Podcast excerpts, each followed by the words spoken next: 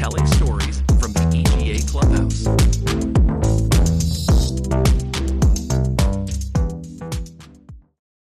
Well, hi everyone. Welcome to EGA's podcast, Telling Stories from the Clubhouse. It's an honor to present this. It's actually the first EGA podcast from the Access Services Committee, of which I am a part of. My name is Shak, Shak Yousaf. I am the Global Audio Description Manager for Iyuno, as well as an audio description teacher at the universities of UCL and Leeds, based in the UK. Today, we're speaking to a number of great guests who I'm looking forward to getting to know a little bit more and having a discussion about accessibility around the world and particularly in their territories as well. So, uh, just a little bit about myself. In my role as the global AD manager for Iyuno, I used to write and voice AD, but I'm far too lazy for that now. I much rather uh, delegate work to loads of freelancers, very skilled writers and voiceovers um, I manage projects from beginning to end based on timelines and costs of freelancers and um, all that admin kind of stuff, which I actually quite enjoy. And I love working with uh, good people as well. And then in my university roles, I teach an AD module 10 weeks at UCL and four weeks at Leeds um, in courses which I design myself.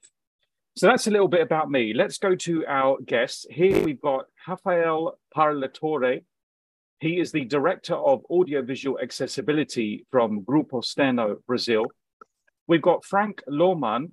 He's the Artistic Director, Editor, and Project Manager of Adrenaline UK. And we've got Dr. Joel Snyder, PhD, President of Audio Description Associates LLC, and founder and senior consultant of the Audio Description Project for the American Council of the Blind. Just um, a little bit more about each of you, just in the way that I just did. Why don't we go round and a few seconds, a little bit more detail about what you do, particularly at your companies. We'll start with uh, Dr. Joel. Oh, thank you, Shak. Thank you. It's a great to be with you again. I've known Shak for a little bit, and it's great to be part of this program. Uh, I've been working with audio description since its beginnings as a formal ongoing service. It was developed first in the Washington, D.C. area uh, in the United States. And uh, I was part of that group pioneering what this is, what this will be. What is this audio description? And uh, we've come quite a way since 1980.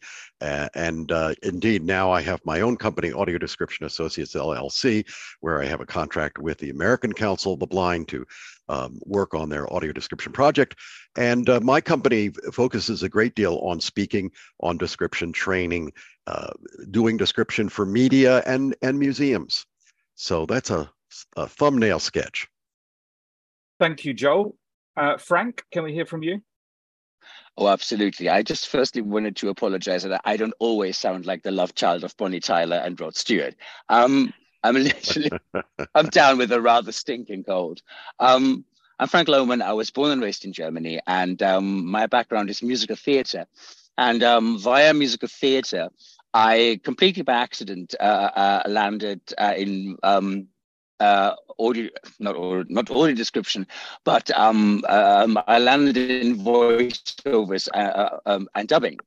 And so through that, through doing voiceovers um, and being an, being a dubbing artist, I started directing. And because uh, at Adrenaline Studios, we produce um, audio descriptions um, from writing to recording them. Um, uh, that's how I got into um, audio audio descriptions.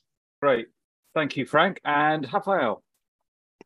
Uh, it's very nice to be here with all of you uh, for the first uh, podcast of the Access Committee, and uh, talk a little bit of my, about myself. I'm more than 15 years in the Grupo Steno. Grupo Steno started doing was the pioneer in closed caption here in Brazil, uh, in Chile too. Uh, and then we started with audio description in 2006, more or less here. Uh, we did the first advertising with AD here in, in Brazil, and then started with the companies uh, like broadcasters and streamings and uh, events even. So, and I manage the accessibility services for uh, those clients that we have in that's great. Thank you, to all of you. It's also worth just noting that myself and Rafael are actually part of the Access Services Committee for the EGA. I've been a member for about two years, I think, and Rafael is now the head of that um, of that committee. Uh, so the subject and the focus of this podcast was really to find out a little bit more about um, access services around the world from different territories. So we've got myself and Frank from the UK and Germany. We've got Rafael from Brazil and uh, Joel from the USA. So um, let's start with Rafael to tell us a little bit more about accessibility in Brazil, because obviously I'm very familiar with the UK. I'll just quickly say that in the UK, my speciality is obviously audio description, but the requirements in the UK as set out by the regulatory body Ofcom is 10, uh, 10% for audio description annually, 5% for sign language, and between 80 and 100% for subtitling. And um, Brazil is a, an interesting territory to me because I don't know a lot about the market. So, Rafael, why don't you um, enlighten us and just tell us what the current state is and how it's grown? Sure. So, uh, in Brazil, in 90, no, 97, in 2001, uh, we had the, the first mandate here uh, for the broadcaster, which is uh, now it began a little uh, less hours, of course, and then increased. So right now we have 24/7 for closed caption mandate in the broadcasters. Audio description, uh, 20 hours per week uh, of audio description, and sign language. You have to have should have like 24/7 too but uh, at the equipment didn't got the option to uh, enable and disable, this mandate is quite stopping, you know. Uh, also in the theatrical portion, we have today, if the movie goes to 20 screens or more, you must have closed caption, audio description, and sign language. Uh, and uh, if you have a money incentive for the government, you have to put, for example, if you uh, are recording a show, and you got the money from incentive from the government, you must do the accessibility portion. For play theaters, you must uh, have, if you have the this incentive too, you must have one of the accessibilities, which is usually uh, sign language that they use. That's really uh, that's really encouraging. It's a lot more than I expected. And yeah. what what do you um what do you see as the current interest and engagement and demand for particularly audio description and sign language in Brazil and awareness even? Yes. Uh, so it's funny because uh, at the beginning, uh, we were trying to see how people understand the closed caption and you talk with people, nobody knows what it's about. And then uh, we started with ED, the same thing until today, it's uh, kind of hard the, the people to understand what is audio description.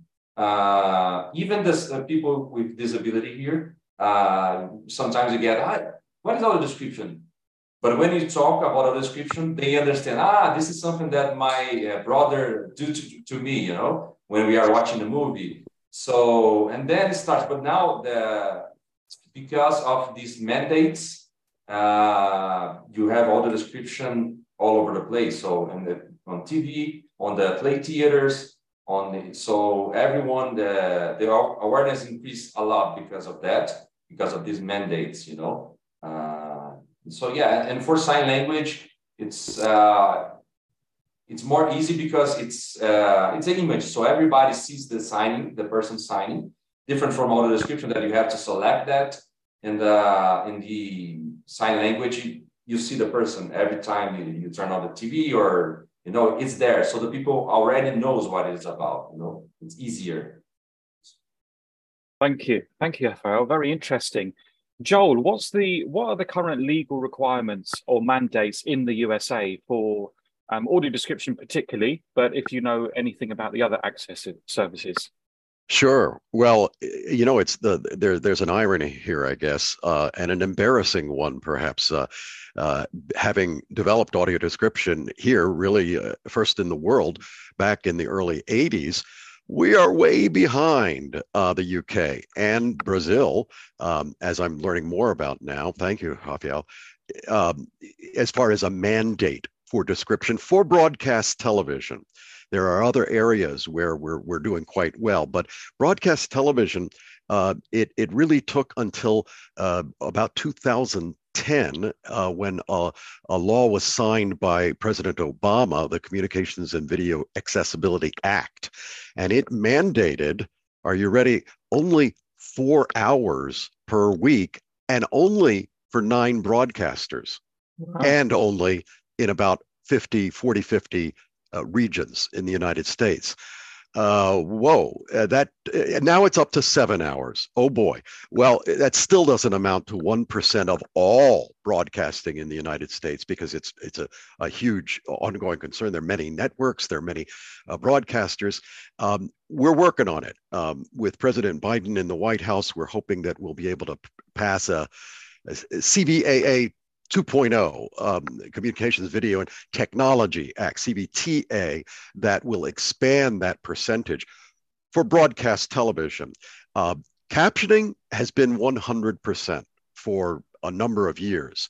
So we're catching up there as well. Now, there are other areas that are that where audio description happens. For instance, it all began in performing arts uh, and it's probably known most to, to people uh, between television and um, and movies. Uh, well, in performing arts and with movies and with museums, um, the they come under the Americans with Disabilities Act. Uh, the notion that uh, the function of those entities, the the physical access to those entities, should be available to all. Uh, that means obviously ramps for people who use wheelchairs, but um, doesn't do much good for a blind person or a deaf person if they're in the movie theater and they can't hear the, the score, they can't see the images. So uh, that has resulted in, in a couple of challenges under the ADA um, over the last 15 to 20 years or so, to the point where every commercial film that is released in the United States, just about every one, has an audio description track. And not only that, uh, streaming services, which have never been challenged really under the ADA, um, there there was some negotiation going on with Netflix maybe ten years ago, uh, and they they embraced it. And now Netflix uh, produces and broadcasts description in a dozen languages or more, uh, as well of course, English um, for most of their uh, productions, as well as Disney Plus, as well as the other streaming uh, services. Um, and, and in the same way, uh, the performing arts spaces and museums are, are liable for challenges as well under the ADA, but there isn't a specific law like the CV, C, CVAA that applies to performing arts spaces or museums. Uh, but if a museum, uh, you know, if a blind person goes to a museum and wants access, they make a complaint to the Department of Justice. Oftentimes that will result in that organization having to develop an audio described tour. And the same with theater, although theater, we began in theater uh, and it, the, the tradition based on a volunteer model was um, you know, maybe a describer would go to a performance two or three times, take notes, and then provide the description at one or two performances in a what six week run. And that's the same for sign interpretation around here as well. Um, I don't think that's satisfactory. I think we need to find ways to make every performance accessible. Find ways so that a blind person can go to the box office and say, "I'd like to, I'd like a ticket for the show tonight. Oh, I need the audio description." And they say, no problem. Here's the headset, whatever, that kind of thing. So we've got a ways to go there, uh, but um, things are in the works to try and improve that. There's a recorded audio description available in certain Broadway houses, and I'm not sure that that quite fits the bill. A recorded track for live performance. And then there are technical issues. And of course, um, given the need to develop a script, um, the recording uh, people don't even make the, the description available until three, four weeks into the run. So all previews are not accessible. Opening night is not accessible at all. There are ways to accomplish this, and uh, I speak on that uh, at various conferences, uh, and hopefully encouraging theaters to adopt some of those other techniques. Thanks, Joel. There's a there's a couple of interesting points in what you said. I always commend the streaming platforms for the boom in access services, especially AD. I've seen it grown over the last few years, and I think it's brilliant. Now, it you know, you talk to people about your job, and they say, "Oh, what's that?" Uh, well, they used to, but now they say, "Oh, yeah, I, I accidentally stumbled on that on Netflix," or you know, something right. like that. So there's more awareness, which is great, and it's very interesting about the um, the the the, sm- the very small number of broadcast television with AD as well, because but for us in the UK, we we really run with it. I mean, uh, you know, we're doing four hours a day minimum, really, on on many different channels, and it might interest people to know that although the the maximum requirement for any broadcaster in the UK is ten percent, we've got channels, several of them, broadcasting annual output with AD between 50, 60, and even 70%. 77% was the That's highest great percentage last year. So that's that's very encouraging for us. Um, Frank, let's talk to you a little bit about the creative side of AD. I'm I'm a big fan of the creative side. I love voice casting. Yeah. I love matching, um, uh, you know, finding voiceovers who who match the tone of the content, and um, that that's something that I really enjoy about my job. And you, you're you're very much involved creatively. So why don't you tell us a little bit more about that? I'm pretty much all involved creatively. I um because I don't write or I don't oversee AD AD writers. So I always, you know, kind of between the guidelines, I trust them that the product I receive is correct. Now, AD casting is really, really interesting because I think what a lot of people may underestimate is how important the right voice is for an ID, for the right title.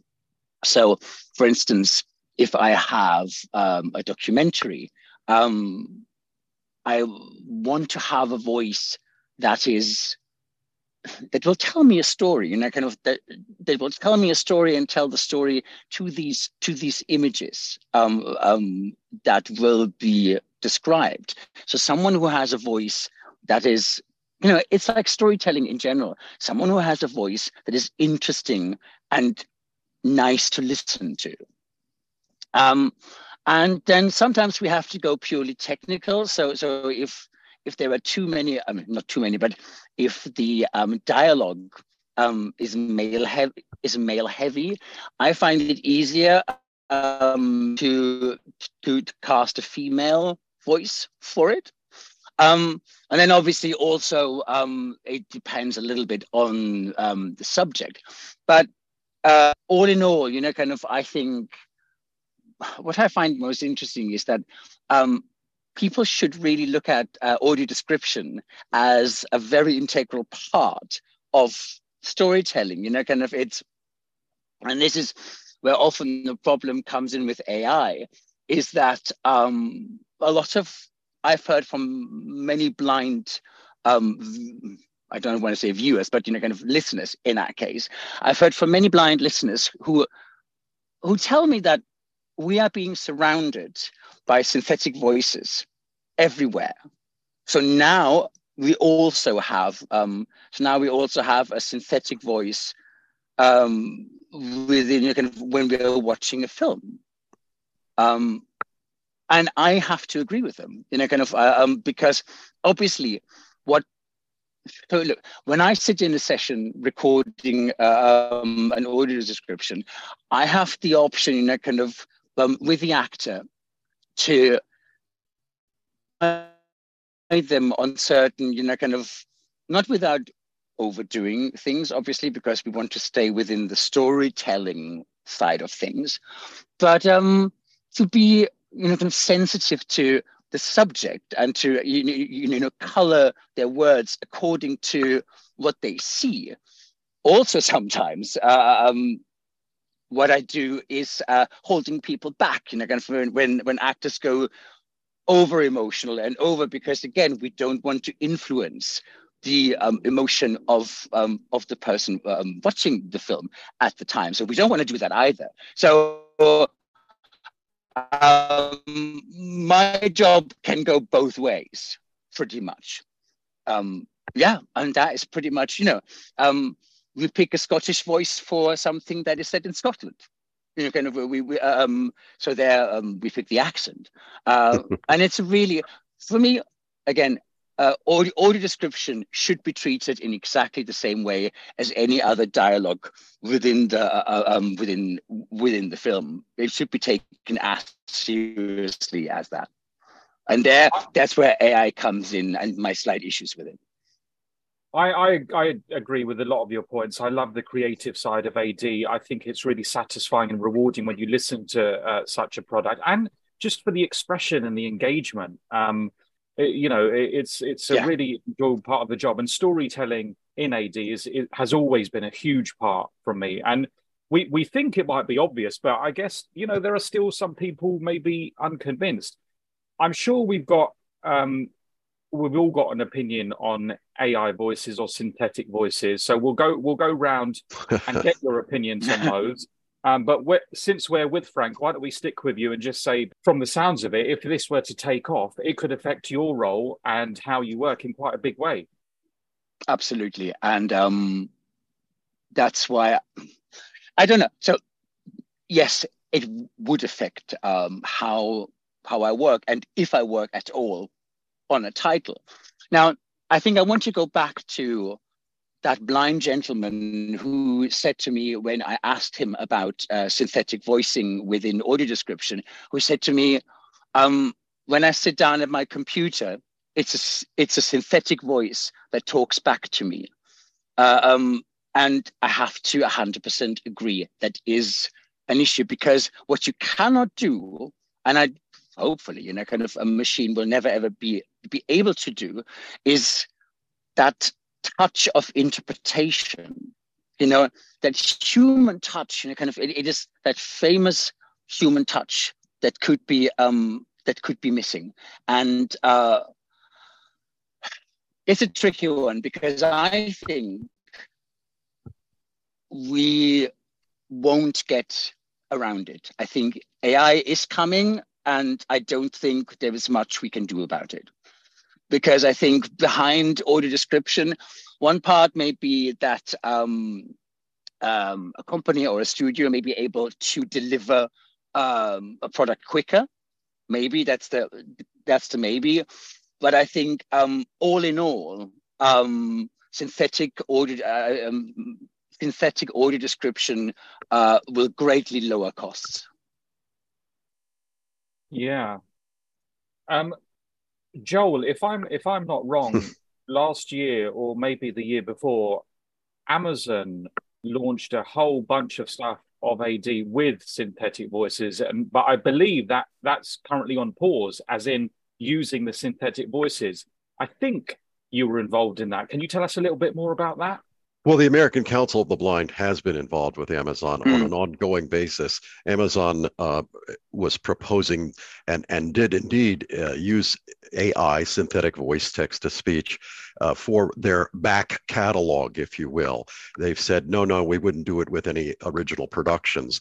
And that makes me scratch my head a little bit. Um, they acknowledge that they want the human touch, as Frank says, uh, for original productions, but oh, that doesn't matter as much for an older film. I, it, it doesn't make a lot of sense to me. Um, the human touch, an audio description voice talent, in a way, is is is working in synergy with the writer, looking at the writing, looking at what's on screen, and adjusting with nuance, with subtlety, the voice so that it it is it is more expressive and gets the point across. I don't know an AI program that can consider something early in a film and understand that it's foreshadowing something later in the film. That's going to be reflected in the voice if if it's voiced well by a human being. Um, and i i would also say that you know in this country we've really pushed this the notion, and I certainly have, of nothing about us without us. People who are blind are some of the best audio editors in the world. People who are blind are some of the best voice talents for audio description that I've heard anywhere. Now, you know, in this country and around the world, uh, unemployment rate for people who are blind is around 70%. Now we're talking about AI coming in and basing, basically taking jobs from voice actors and from blind people. So the American Council of the Blind quite rightly passed a resolution saying, no, um, there's a place for AI and maybe for your computer, as Frank mentioned, or reading a text of some sort, uh, that kind of thing. But for drama, for comedy, for entertainment purposes, no, we'd rather not uh, have that. And uh, there really is a difference to be made. And um, depending on how things are produced, uh, sure, there could be some cost savings. I'm not entirely convinced, uh, know, of that uh, because there are techniques and ways to combine uh, efforts in the production of description that uh, that bring costs down. Not, I wouldn't want to bring them down too far because audio describers, the writers, the voice talents, they're professionals. Yeah. You know, in in theater, oftentimes it's still their volunteers nothing about the quality there. That's fine. But sign interpreters get $300 per performance, and there are two of them. So we need to raise the level of professionalism for the writers, for the voice talents, um, and and we're getting there. Thanks, Joel. That that's very interesting, um, and I totally agree with you that I don't think cost saving is necessarily uh, confirmed with with these uh, synthetic voices. I mean, I've got very little experience in it, but you know, it. I can speak from experience that my, you know, I you know, you know, we pay AD well, and the rate is not low. People are happy, and also as the emergence, you know, as the development of AI software um, increases, so does the development of actual AD software, which allows voiceovers to record from home. That's what I've seen in the last couple of years. So things are things are going up on that side as well. And uh, yeah, I don't think it's um, a foregone conclusion. I think we know where uh, we're, we're, kind of all in agreement about this. We'll come to Rafael in a second, but Frank had a quick point. I just wanted to say something quickly about um, what Joel said. Um, in Germany, for instance, it is a very common practice that at the end of uh, an uh, AD writing process, um, the whole script uh, will be QC'd by a blind person who's being paid for it. That is, um, that is, for instance, one way of um, how. And in Germany, it's. I don't think it's. I don't think it's written into any uh, uh um, into any uh, specific requirements, but it's common practice uh, um, to use someone who is blind to quality check the whole audio, uh, audio description. Yeah, Rafael, what's what's your feeling on the general use of machine software? And this could be in any of the access services, uh, AD, subtitling, or sign language. And how do you see its development and its role in the current um, Brazilian market? Uh, if you if you look, for example, for uh, closed caption, it's uh, it helps, of course, but always you need the human uh, after all uh, to QC. So basically, when you have a show, uh, normally we use court report, usually as stenotypers. Uh, but when it's, for example, only one voice, it's easier uh, for this, the AI to catch uh, right the transcription, basically. So we use it, it could be very helpful on that area. And then afterwards, we have to, the QC. For AD, uh, what I see, it's like uh, some companies like pushing for AI sometimes saying exactly what Joe uh, said it, that it's ah, for library shows, library shows, we can use it uh, AI, but for our main titles, we're gonna use human. And I see this happening. Uh, for example, in Brazil, I see something, the broadcasters always wants to lower the costs here in Brazil, especially for, because it's a mandate. So they say, oh, the cheaper, the better, basically. So some of them are asking, do AI or otherwise we're gonna uh, do it uh, inside. So it's it's a fight, but of course, uh, as a company, what we try to do, it's like uh, Frank said, we have like a blind consultant to do the QC afterwards. So it's and it's really helpful because of course they are the final uh, users of that. Uh, but yeah, I see some companies uh, pushing for AI to happen. And I see, I, I mean, I see, a, a, I obviously can hear the difference between them, but I see uh, they are getting better and better. But that, that human touch, it's I don't know, say I don't like to say impossible, but I think it's very hard to achieve. Uh, even in the system, you can tweak some things, but it's it's different. It's still a machine. You can uh, sense that it's a machine. You know, even the, the blind people that, that, that are used to uh, use this uh, as on a uh, daily basis, it's easy for them to catch that. You know.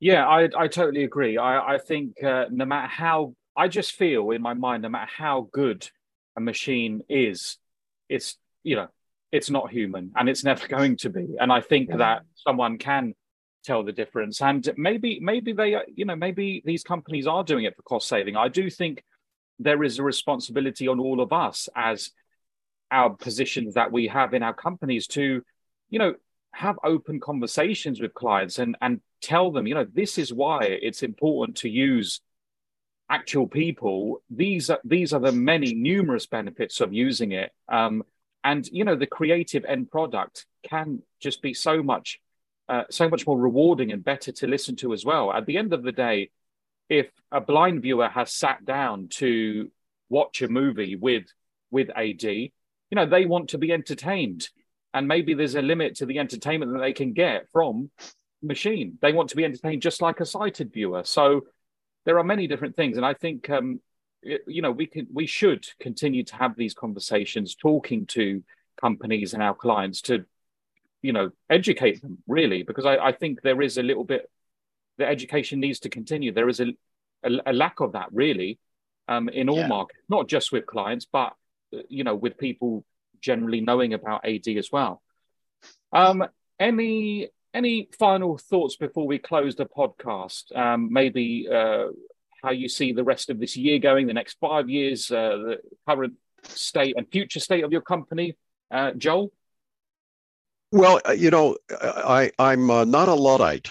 Um, I appreciate technological advances. And as a matter of fact, for uh, movies and for television broadcasts at home, I think the future of audio description delivery, transmission, uh, rests uh, in your hand, in that little machine in your pocket, your smartphone, uh, which is uh, the smartphones are ubiquitous now, um, maybe not 100%, but there are apps available in about six countries now. In the United States, it's called Spectrum Access. You download the app, and then you download to the app the audio description track of a film.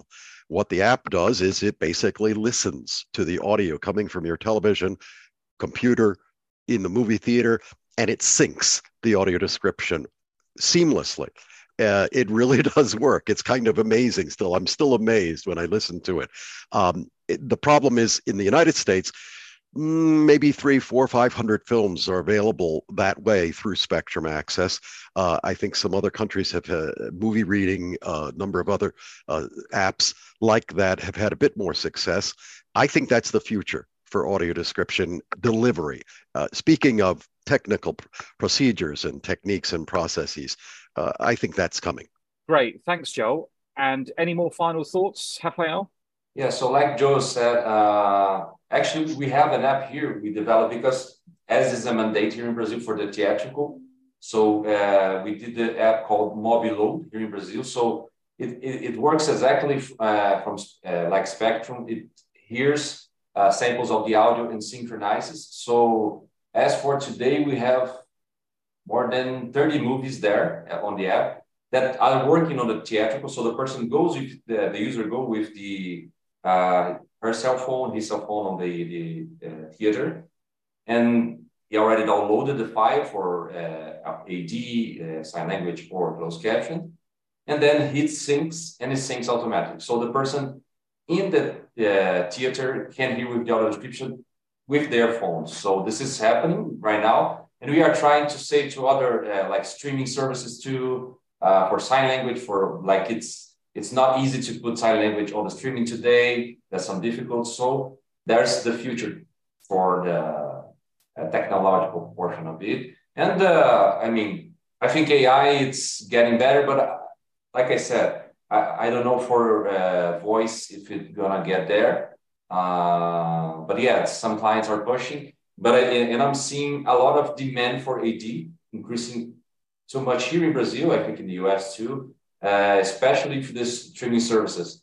And as they are doing here in Brazil, at least without mandate, they should care about the quality because you know it's not a mandate. You, you are doing because you want more uh, clients, more users. You know, so yeah, I think it will increase more and more.